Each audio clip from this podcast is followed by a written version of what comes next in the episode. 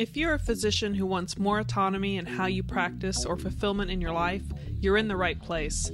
This is the Changed Physician podcast, where our guests reveal how you can learn the mindsets, skills, and strategies to create the life you want without selling out your morals or values. But before we begin, I want to remind you of the free book giveaways, guides, and other physician resources available to you at thechangedphysician.com folks. Welcome back to the Changed Physician Podcast. This is your host, Dr. Kevin Cuccaro, with my wonderful co host, Dr. Melissa Cady, and our fantastic guest, Dr. Stephanie Pearson. And today, our returning guest is going to be talking about a very important topic, one that I know a lot of physicians get confused on.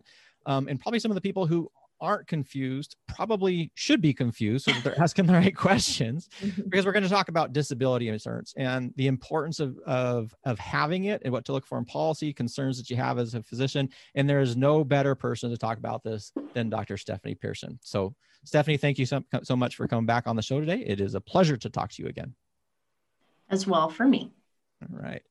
Well let's just start at the beginning. So what is disability insurance so, at its most basic, disability insurance is income replacement insurance. And so, I talk to folks regularly about the other insurances that we tend to have without even thinking about it, right? If I'm in a room full of people and I say, hey, how many of you have health insurance? And let me preface with a room of physicians, hmm. right? Everybody's hands go up. How many of you have car insurance? Everyone's hands go up. How about homeowners or renters insurance? Most people's hands go up. And how about engagement rings? And you'd be surprised at how many hands go up. And then I say, how about disability insurance? And all of a sudden it's crickets. Maybe it's a fourth of the room. Maybe it's a little bit more depending on how they've been educated. But we often don't think about what truly is our biggest asset. And our biggest asset is our ability to earn income and take care of ourselves and our families. And it's something that somehow has been overlooked for a long period of time. Going back to when I was a resident, I don't remember anybody talking about it. I think that has changed in the last several years, but I don't think that it's become part of our normal vernacular yet. And, and it's interesting because you know people almost everybody knows what life insurance is whether or not you're carrying any. And yet um and, and please correct me or give the proper statistics i'm sure you know them. We're more likely to become disabled than to die. Correct. And and it, what i mean I, I remember when i heard the, the statistics i can't remember anymore. It was shocking to me but but how much likelier are we to become disabled than to die? So according to the american with disabilities group. What I've heard, what I've seen, depending on what website you look at, is that most folks have a one in four to one in five chance of becoming disabled during their employment career. Now, part of me is curious if that number is a little bit inflated, truth be told, because it's all comers. And you would assume that there are certain uh, job sectors where injury might be more prevalent, where illness due to associated um, chemicals and, and whatnot would be greater. But the other myth that is perpetrated continuously is that injury is the main reason that people go out. And that's actually a very small percentage of what takes folks out. It's usually more illness related musculoskeletal, um, neoplasm, mental health, issues related to pregnancy. You know, these are the things that are really taking folks out of work. Hmm. Hmm. Um, I'm just, I'm curious about maybe this, um, when it comes to disability, there's, there's some people that are employed that get, you know, like this group disability versus this individual policy that they might get for themselves all on their own. Do you mind just describing kind of like kind of typical scenarios of what people assume they have or what, you know, what they find out later that, you know, they didn't understand? Absolutely. So, group benefits come in two flavors you have employer benefits and you have association benefits. So, association benefits, the AMA, the American Academy of fill in the blank, right? These policies are the ones where we get the bombarded emails, still through snail mail. Truth be told, they're being blessed because somebody's paying to have them be blessed. They're often not in our best um, interest, and that has to do with how they're designed, language, pricing, all of that stuff. Employer benefits come in a multitude of flavors. The two most common are employer paid or employee paid. And then there's often a mixture of two where part of it they may cover and say, hey, you can buy buy up, meaning, for instance, the employer paid policy is 50% of your base income. You can buy up to 60 or 70%, right? And so now there's a little bit of a mix. There are, I would say, three really big issues that we run into with group benefits where they are somewhat inferior to private policies. It has to do with taxation, ownership, and terminology or language. So, taxation. Most folks don't understand or realize that if your employer is paying for your benefit, any money that you would get from that benefit is actually taxable income. Whereas if you're paying for the policy, whether it's group or private, the money's going to come to you tax free. So there's a big difference between money that's getting taxed and money that's not getting taxed. Secondly, has to do with ownership whether you're paying for it or your employer is paying for it, if it is a group benefit, the employer controls it or owns it, meaning they control how it's designed, what's in it, what's not in it, and you have no say. And most of the time, it's employment dependent. So if you decide that you and your employer are not a great match anymore and you move on, they keep it. Now, I'm going to asterisk just about everything that I say with there are always exceptions to the rule. I'm going to paint really broad strokes.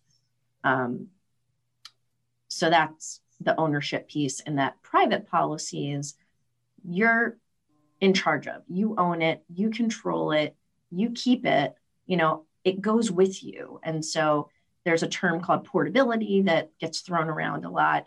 It's basically the idea that it follows you wherever you go. I, I, like to say it grows up with you, right? So wherever you decide to go in the country, it's going to be um, enforced. So that's a big deal. The biggest, though, has to do with language. And it's really important to realize that there's no standardization of language in the insurance industry like there is in medicine companies can use the same phrasing and define it differently, or they can use different phrases and define it similarly. And it gets confusing. And part of me thinks it might be on purpose to keep lay people confused. And so you may get told that your policy's own occupation, because let's face it, it's usually one line in your open enrollment packet with a box that you check, right? But when you look into the actual policy, they may define it as own occupation for two to three years and then switch to any occupation. They may call it own occupation, but when you read the document, it's what's called held to the national economy or the local labor market. It is not specific to what one employee does at one employer site.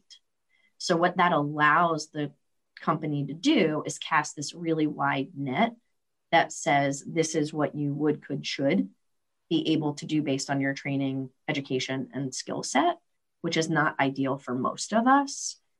And often they'll define total disability as in order to be totally disabled, you have to both be unable to do your job as they define it and not gainfully employed. And for most of us, that definition's terrible you know, I have the utmost respect for stay at home parents. I am not hardwired to be one. I used to say the adage I'd give my left arm to be home with my boys more. I gave my left arm to be home with my boys more. And after about six weeks, wanted to kill everybody. So you don't want to have to worry about losing a benefit because you're trying to be productive and figure something out. And they've gotten really creative at things that they're not going to cover. So, said exclusions. It's pretty standard for group benefits to have a one or two year limitation on mental health and substance abuse. Um, there's now this new group of illnesses that they either call psychosomatic or subjective, and it's including but not limited to headaches, pain, fatigue, um, ringing in the ears, things where there may not be a pathognomonic test or diagnosis, but it's real. I'm seeing a lot of one to two year benefits for that. Uh, page out of my own history, my group benefit didn't cover work related injuries. Uh, I was flatly denied and, and told I would have been better off had I fallen off my bike. I will say that's the exception to the rule, but not uncommon. And in the face of COVID, we're starting to see more and more group benefits that are not covering work related injuries or illnesses, which is kind of frightening. Um, but I'm sure it's in direct um, response to COVID. I've seen a few where they're limiting where they are limiting musculoskeletal issues, which is one of the top three reasons that physicians leave. So the devil is truly in the details. And it's what is so misleading because they don't have to tell us. You have to actually request the master copy of the policy. They only have to tell us that one line that's in our packet. And another thing that I have found that a lot of um, physicians don't realize and it's again through no fault of their own, is that there's a limitation of benefit. And so you may think that you have 60% of your income covered, but two things can happen. It may be that it's 60% of your income up to a maximum benefit of a certain number, whether it's 2500 or 35,000 and they they truly do run that gamut or it may be 20% of your or not 20% whatever percentage usually it's 50 or 60 of your base salary which is a big issue because most of us kind of walk in with the assumption that it's our income and especially in big university settings where the way that you get paid may be super tiered and what you think is getting covered is only a fraction of what's really getting covered. And I run into that unfortunately more often than I don't. Uh, my group benefit covered 60% of my base to a maximum benefit of $6,500. I didn't find that out until I got hurt. Um, even had I qualified for it, I was making way more than $6,500 a month, but my income was broken into a base and a bonus. And my bonus was a third of my income. And that's one of the ways that employers have figured out how to limit their liability, right? So if they put the language in that says they're only covering your base income, it gives those, you know, gives them this latitude to create a different pay model, right? So there are a lot of things in these group benefits that nobody tells us about and most of us have never even looked at it so do you mind clarifying uh, you mentioned own occupation and i don't know if everyone knows this but the clauses that were related to either own occupation or part-time versus full-time so okay. when i say own occupation oh, Go. I'm going to add on to that because I was, was going to ask the same thing. So, own occupation, part time, full time, any op- occupation, which you had mentioned, um, it, it, I guess those kind of core definitions of of coverage, I think, would be really good. Yeah. So again, it's going to be different between group policies and private policies, and I'll address kind of the private policy in a minute. With the group policy, it is going to be policy specific. because again, there's no standardization of language. I think what most physicians think of when they hear own occupation, I'm going to call specialty specific. So, what you do day in and day out, how you get paid, right? But as I mentioned a few minutes ago, that may not be how they define it in the group policy. Similarly, with how they define any occupation, I have seen it as broad as based on your education, training, and skill set. I have seen it narrow where they'll say any job that will afford you 60% of your pre disability earning, 80% of your pre disability earnings. And so, again, it's all going to depend on the given language within each policy.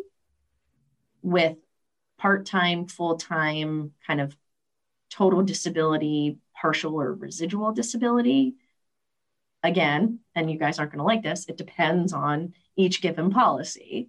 For the most part, full time insurance speak is actually 30 hours a week. And so sometimes I'll talk to physicians who tell me that they've gone part time, but they're still working what most the rest of the world would say is a full time job. Some group policies will have specific um, language that they're only going to cover you if you work 28 hours or more a week. It may only be 20 hours a week, it may be 30 hours a week. And so, again, that's one of those pieces where it's really important to understand what's in the policy.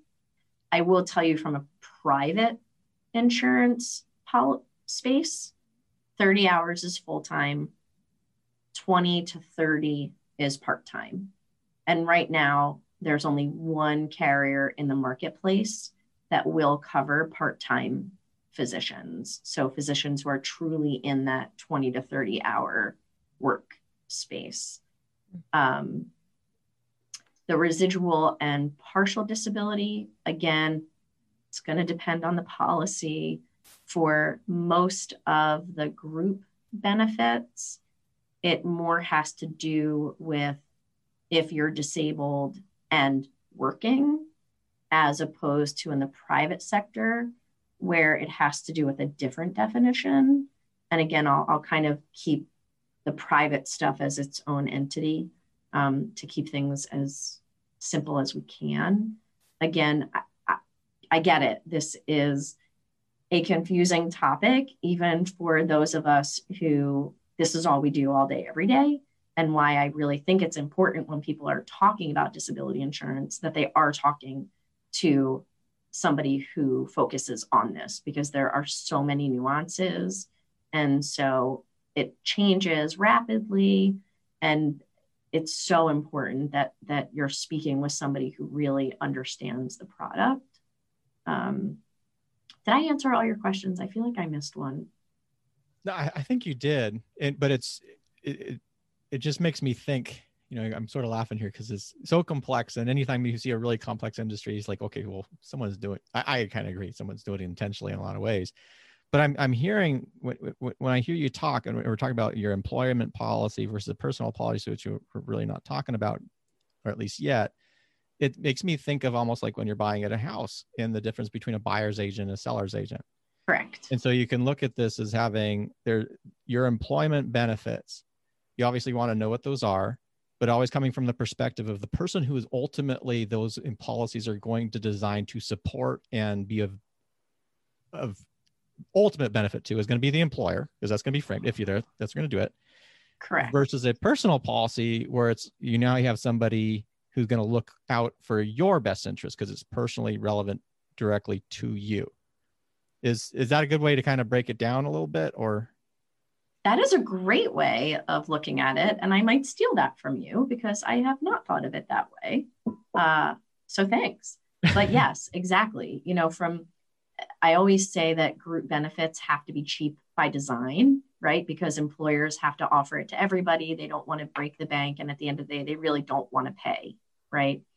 With private policies and kind of dealing with a broker who is like Switzerland, where there's no allegiance to any one company, the broker really should have their client's best interest at hand. And it's not a one size fits all endeavor, which I guess I'll use as a segue to get into kind of the private policy domain.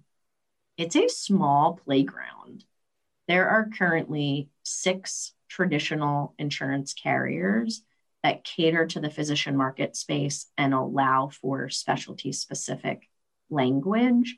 And I say specialty specific, try saying that five times fast, instead of own occupation, because it goes by four different names. There's regular occupation, own occupation, true own occupation, and pure own occupation. And actually, as of a week and a half ago, there is a new player in the sandbox, although I, I'm still waiting to see how they price out for physicians, but they're calling it true regular occupation. So there may be a fifth term thrown into the mix. What you want your policy's definition of total disability to be is that you're considered totally disabled in the event that you cannot do your job as you do it, regardless if you're gainfully employed in another occupation. So, the way that the carriers will traditionally dictate what your specialty specific uh, what your specific specialty is matters at two different times in the life of a private policy at time of purchase because it creates what's called your occupational class, which is their internal risk mitigation dialogue. So every single type of physician gets tunneled into one of a handful of classes, and each carrier has their own language. And so, what that does is kind of help the company with what your risk mitigation is. So, what's your likelihood of going out on claim? And it shouldn't come as a surprise that it's more expensive to cover an anesthesiologist than it is to cover a pediatrician, right? More importantly, it's at time of claim. It's when you come and say, hey, look, something bad happened. I can't do my job. The way that most of the carriers will do their bidding is they're going to pull your billing and your schedule for the two to three years leading up to your claim. And that's what's going to dictate what your specialty is. They realize that people's jobs morph and change over time.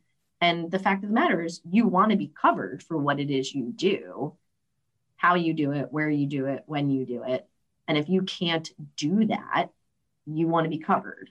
So, first and foremost, the most important piece of an individual policy is that language then we get into kind of what are the other pieces of the puzzle that that create the right picture right so every company has money sitting somewhere that we have access to moving forward as your income ascends if you change jobs and lose a group benefit that we can keep pace without having to give additional medical information so part of every policy option when you get it is medical underwriting. So you may have to give up some bodily fluids.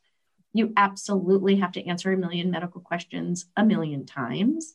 They're going to look in your pharmacy records, your driving history. It's really intrusive, invasive, call it what you want. There's no secrets from insurance companies. I don't I don't even know how they find out everything that they find out, but they do. And the goal is to only have to go through that one time. So everybody has money sitting somewhere. I refer to it as the kiddie pool. So, you know, the plastic kiddie pools that we put in our yards and throw our toddlers in. That's what I refer to it. It literally goes by five different names.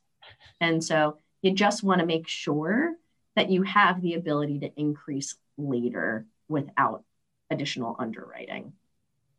Right now, depending on what kind of physician you are, you should be able to get between $17,000 a month in total coverage, actually up to $35,000 a month in total coverage.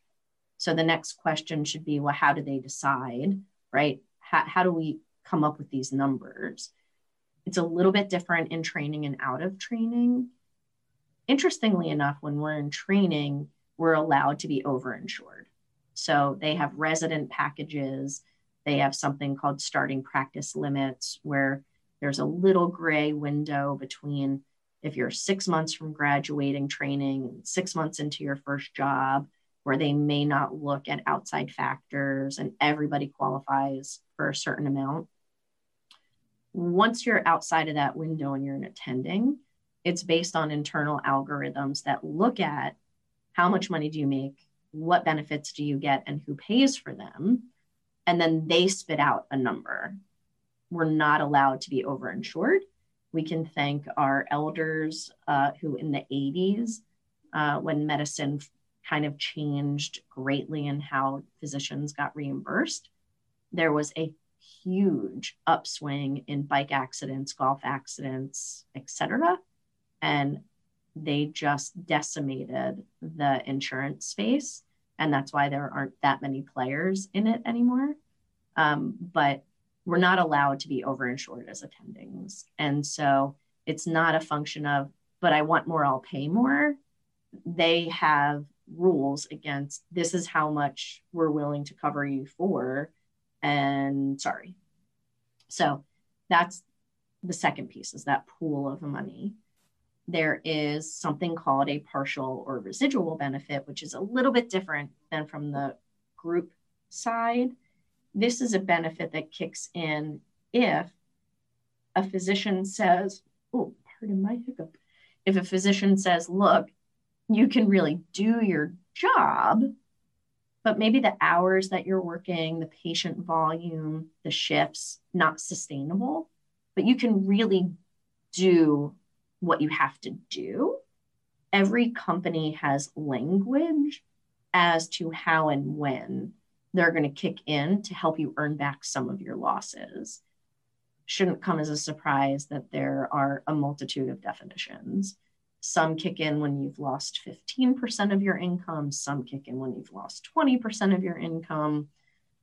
And there's varying degrees of, of how they're going to pay you back. Again, you're never going to be covered at 100%. There has to be a theoretical incentive for people to get back to work. So that's actually, uh, of note, there are more of those claims filed and paid every year rather than total. And it makes sense. If you think about it, there are so many disease processes that take time to kind of progress, like things that cause fatigue, right? So, MS, other autoimmune diseases, early degenerative diseases, trying to work through chemotherapy where you really can do your job, but you just can't do it the way you know for the length of time that you're used to. Um, and there are some caveats to that. Again there are exceptions to everything. There is something called a cost of living adjustment or cola which is supposed to be inflationary protection dollar today dollar 10 years from now that's going to kick in when you go on claim so you're sick or injured they're paying you as you hit your anniversary the benefit goes up based on the language and the policy.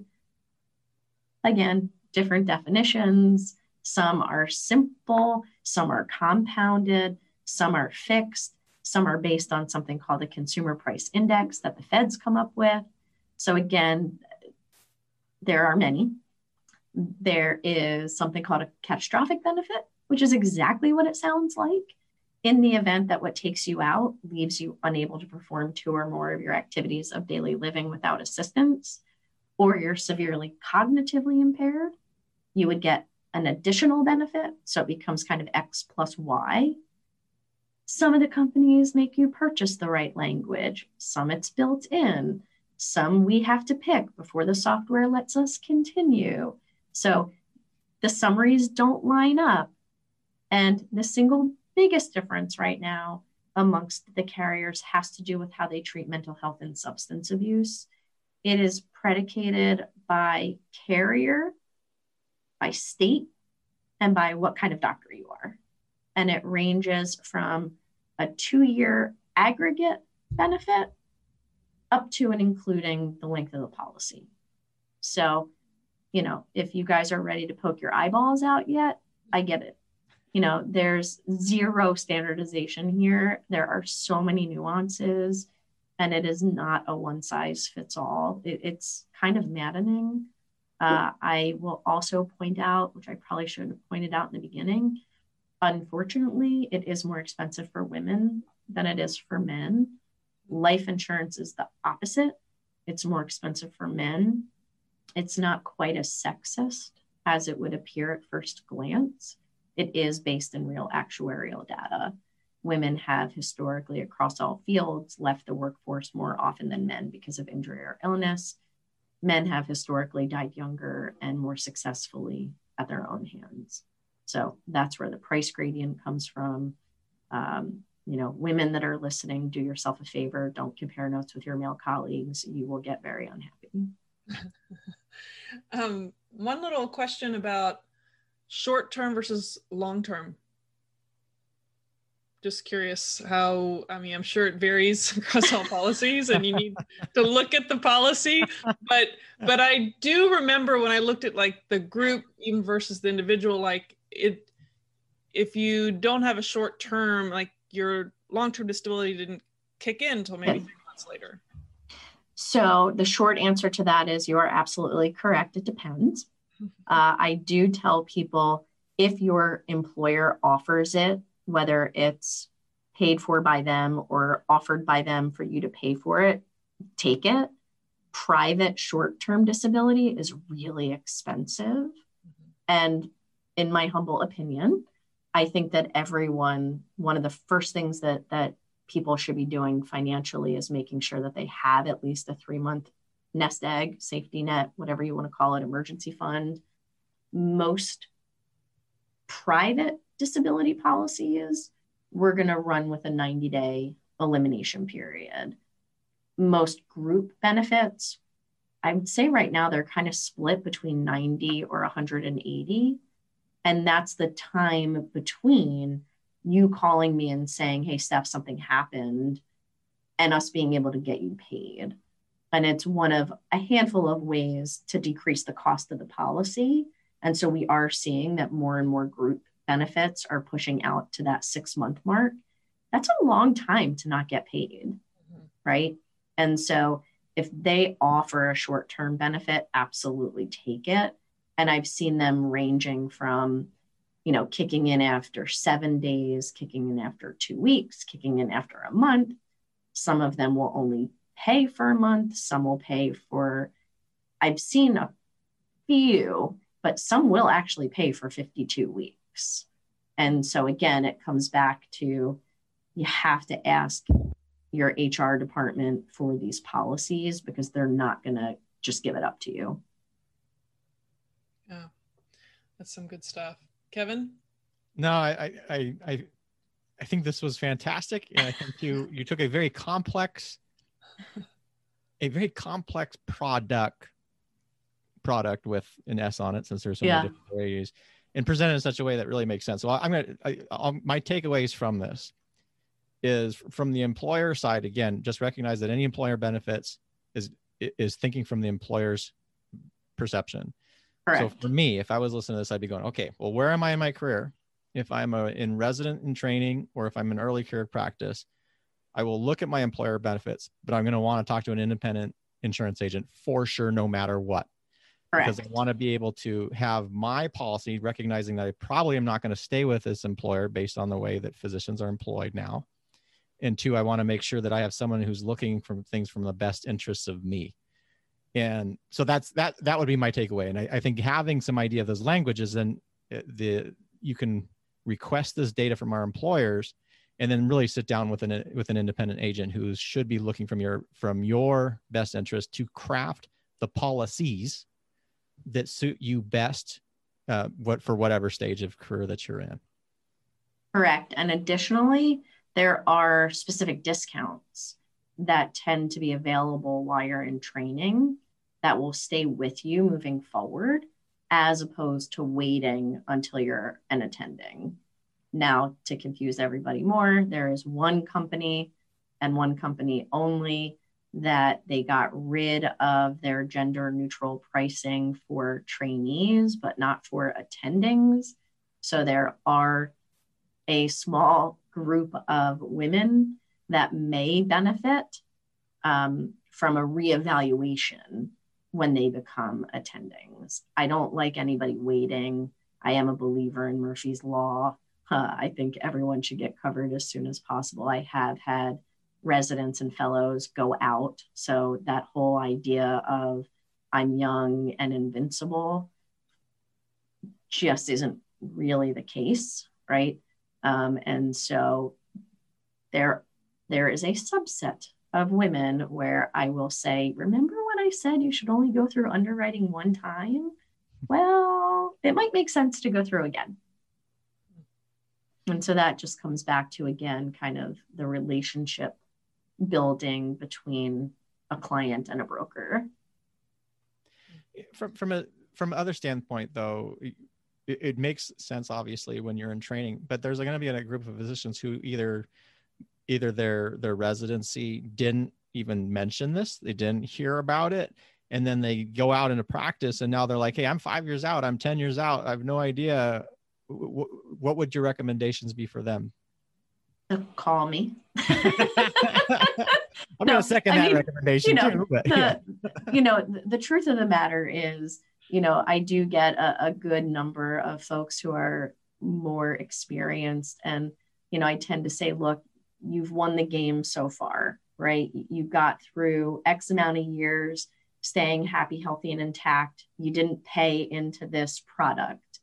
However, if we look at Vegas odds, if we look at actuarial data, you're more likely to go out on claim as you age. And so there's a function of playing catch up, right? And yes, it's going to be a little bit more expensive because you're a little bit older. May we have some limitations in what we can get because of the group benefit? Yes. You know, there are times we have to play within the confines of what we're presented. I spoke to a young woman today who was fortunate enough to have a $5,000 policy from training. She's now an attending, thought that she should be able to increase her private policy. But again, now because she has this robust group benefit that she didn't realize what it was, when I ran her real numbers, so by real, I mean her income and her group benefit. She actually only qualified for about $2,000 a month in benefit. And she was shocked. She was like, wait a second. I, I, I thought I would qualify for like $15,000. And I said, well, the problem is your group benefit has a really high max. And kudos to you for getting the resident package when you could because it's going to be a while now before we can actually get you more coverage. And it was also a mistake I made. I didn't get it till I was attending and I qualified for less and it was more expensive. Mm-hmm. Yeah. Interesting. But, well, still that, do it. I mean, still talk to, I mean, don't, don't, don't wait 10 years out and say, oh, right. I don't, it's I mean, too late for me. it's never too late. Uh, ever, ever, ever better late than never. Uh, you know, pricing is based on are you a boy or a girl? How old are you? What do you do? Where do you live? And then they take into account, you know, other health issues and and problems. And and so there are certain things that potentially are, are issues. And one last point, and particularly yeah. if we have physicians in training listen to this, I how are things going now with COVID? Because when I'm hearing this and I'm hearing about residents being called now to cross cover different units that they're you know you're a dermatology resident all of a sudden you're covering the icu you're putting in these residencies are doing this um it are we seeing a shift in disability policies there and if not i would are, are we saying go see your disability specialist now if you're a resident physician so i have to tell you on both the disability and life side we're seeing some issues and to be quite honest more on the life side uh, on the disability side, all the carriers are asking at time of delivery. So they've made you an offer. Actually, I think they're doing it now on application too, but they're definitely doing it at time of offer where they ask you if you've tested positive or if you've had direct contact with a COVID positive person. Now, for docs who are in full PPE, you have not had direct contact. If you're in full PPE, you're fine. Um, if you've tested positive, it's a 30 day hold, and they will request a negative test or a letter from your health department saying that you've been cleared to go back to work. We have not yet seen any exclusions based on COVID, things saying we're not going to cover future issues. I think coming down the pike, we absolutely will um, 100%, especially since we're seeing all of these long COVID.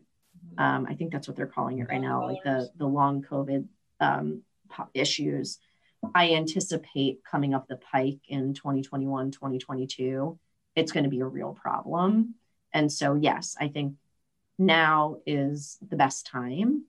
Life insurance has gotten a little bit tricky.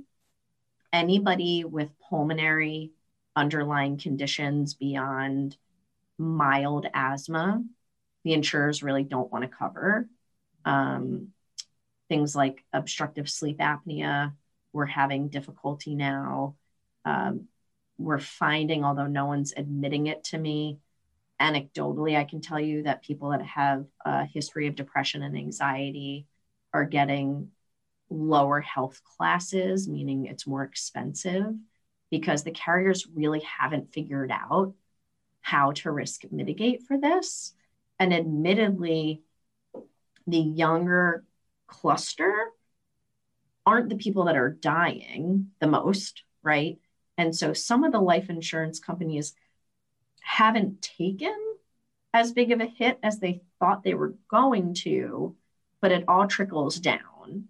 And since we don't know what these long lasting symptoms are going to do, or if actuarially people are going to start dying younger who have been exposed to COVID, they're trying to kind of bubble down and figure out how to spread the risk. And with mental health deteriorating during the stay at home and physicians who are getting burnt out and whatnot, I think that anybody who can get insurance now really should. I, I really think that coming up the pike, we're going to have a lot of problems. Yeah. Well, speaking of which, uh, we've uh, you've illustrated quite well how complex and how much help people need to review their policies and what's out there and what's ideal for them. Do you mind? This is a perfect segue for you to remind us again of where people can find you. So the website is www.pearsonravitz.com. Uh, they can email me at stephanie at pearsonravitz.com. Our phone number is 610 658 3251. I'm not sure how many people actually use the telephone anymore, but uh, you know, there you go. And uh, my name actually is my name on Facebook. I never thought to have an alias uh, to protect myself. But so well, that's that. And I'm on LinkedIn. Uh, we don't really have a big Instagram presence yet. We're working on it. Great. That's wonderful. Well, Stephanie Pearson, thank you so much again for joining the Changed Physician podcast uh, again uh, as a returning guest. My pleasure. You guys are great. Well, thanks. And for all of you listening out there, I hope you took in a whole bunch of good info because we all need to hear this, uh, maybe on repeat uh, or just go ahead and give Dr. Pearson a call and she'll help you through all of this painstaking details um, of what's called disability insurance. So again, thank you for joining us on the Changed Physician podcast. I'm Melissa Cady and I'm here with my co-host, Dr. Kevin Cuccaro and our lovely guest, Dr. Stephanie Pearson. We will see you next time. Take care. Thanks, guys. Bye. Thank you for joining us today on the Changed Physician podcast. If you've enjoyed this episode, please let us know by going to thechangedphysician.com. And while you're there, be sure to check out the free book giveaways, guides, and other physician resources available to you simply by joining the community at thechangedphysician.com.